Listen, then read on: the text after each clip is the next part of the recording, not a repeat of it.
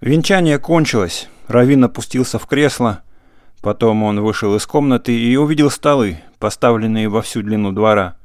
Их было так много, что они высовывали свой хвост за ворота на госпитальную улицу.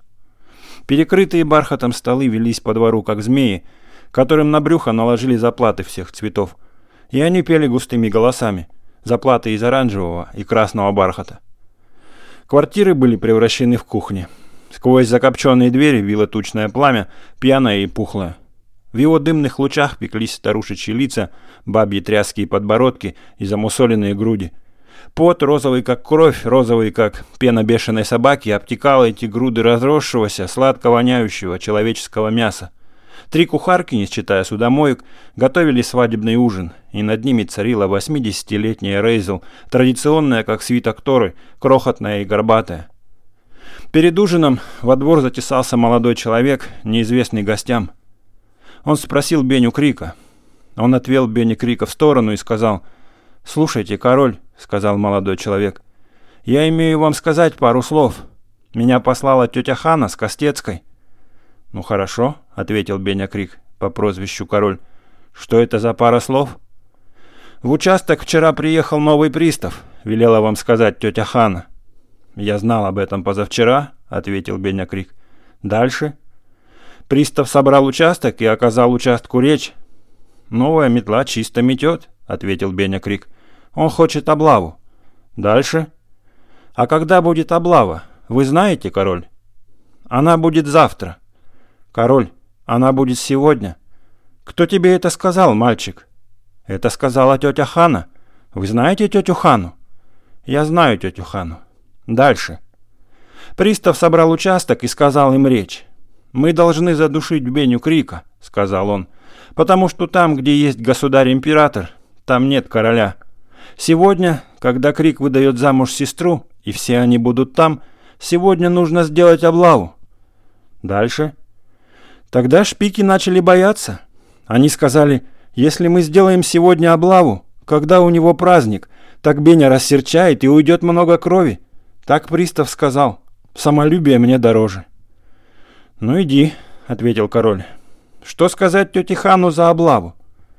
Скажи, Беня знает за облаву. И он ушел, этот молодой человек. За ним последовали человека три из Бениных друзей. Они сказали, что вернутся через полчаса. И они вернулись через полчаса. Вот и все. За стол садились не по старшинству. Глупая старость жалка не менее, чем трусливая юность. И не по богатству. Подкладка тяжелого кошелька сшита из слез. За столом на первом месте сидели жених с невестой. Это был их день. На втором месте сидел Сендер Эйхбаум, тесть короля. Это было его право. Историю Сендера Эйхбаума следует знать, потому что это непростая история. Как сделался Беня Крик, налетчик и король налетчиков, зятем Эйхбаума. Как сделался он зятем человека, у которого было 60 дойных коров без одной. Тут все дело в налете.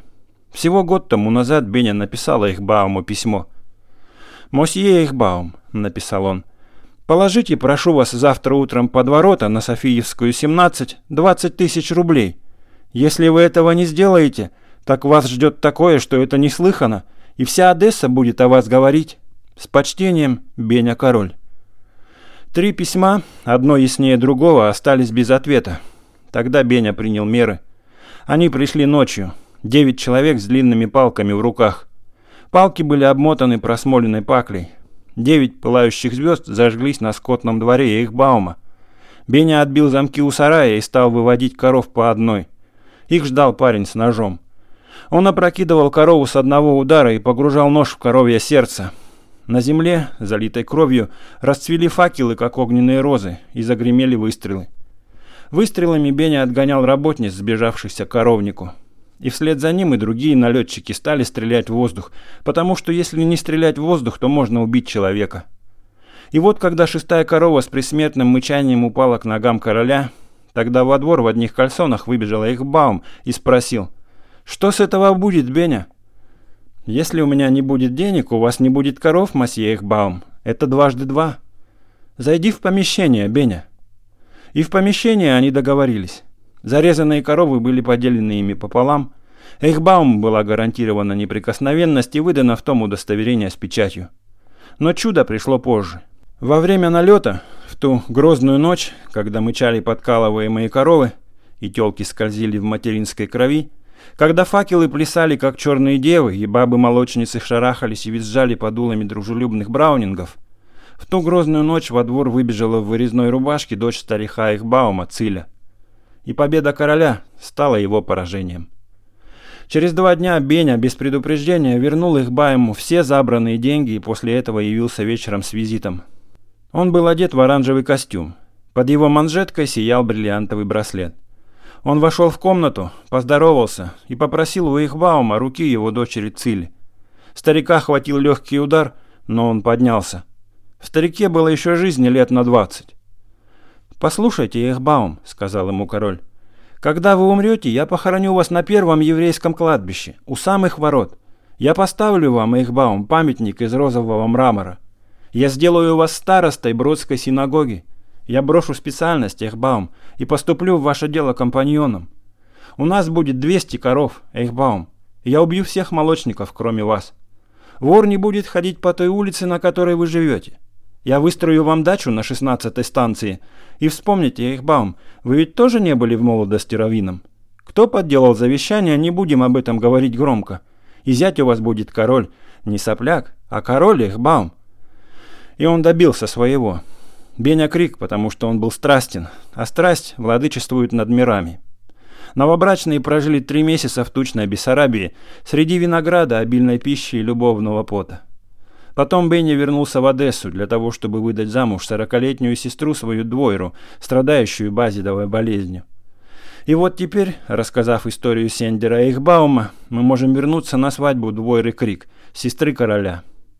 На этой свадьбе к ужину подали индюков, жареных куриц, гусей, фаршированную рыбу и уху, в которой перламутром отсвечивали лимонные озера.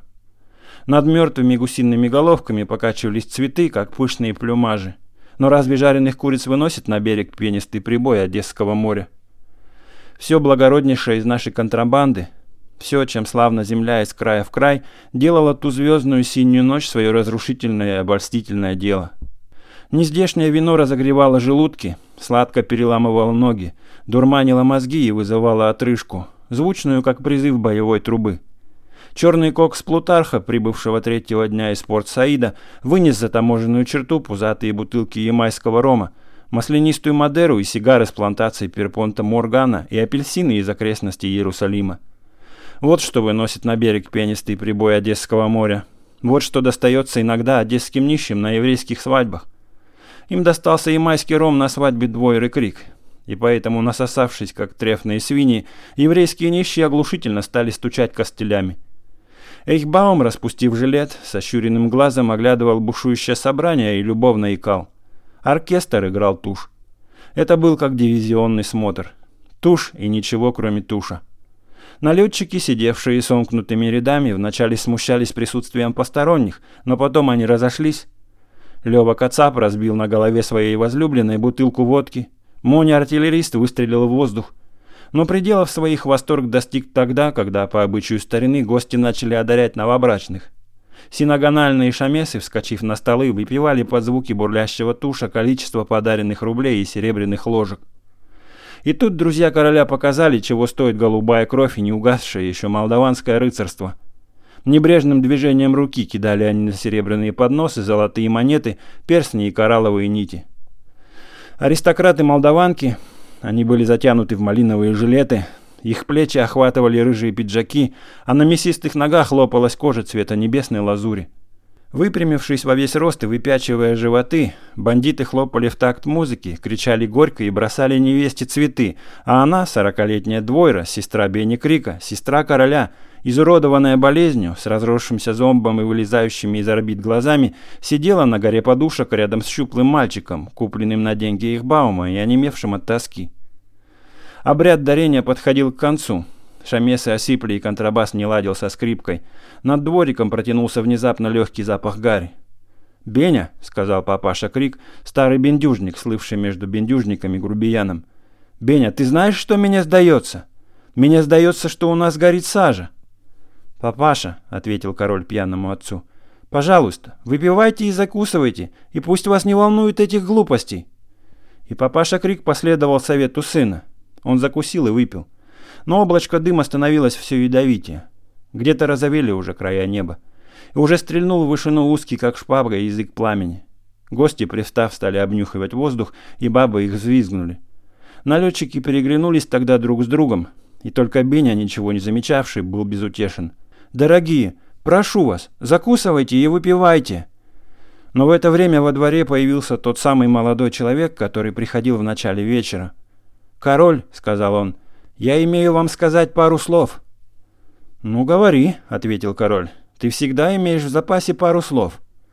«Король», — произнес неизвестный молодой человек и захихикал, — «это прямо смешно, но участок горит, как свечка». Лавочники онемели. Налетчики усмехнулись. Шестидесятилетняя Манька, родоначальница слободских бандитов, вложив два пальца в рот, свистнула так пронзительно, что ее соседи покачнулись.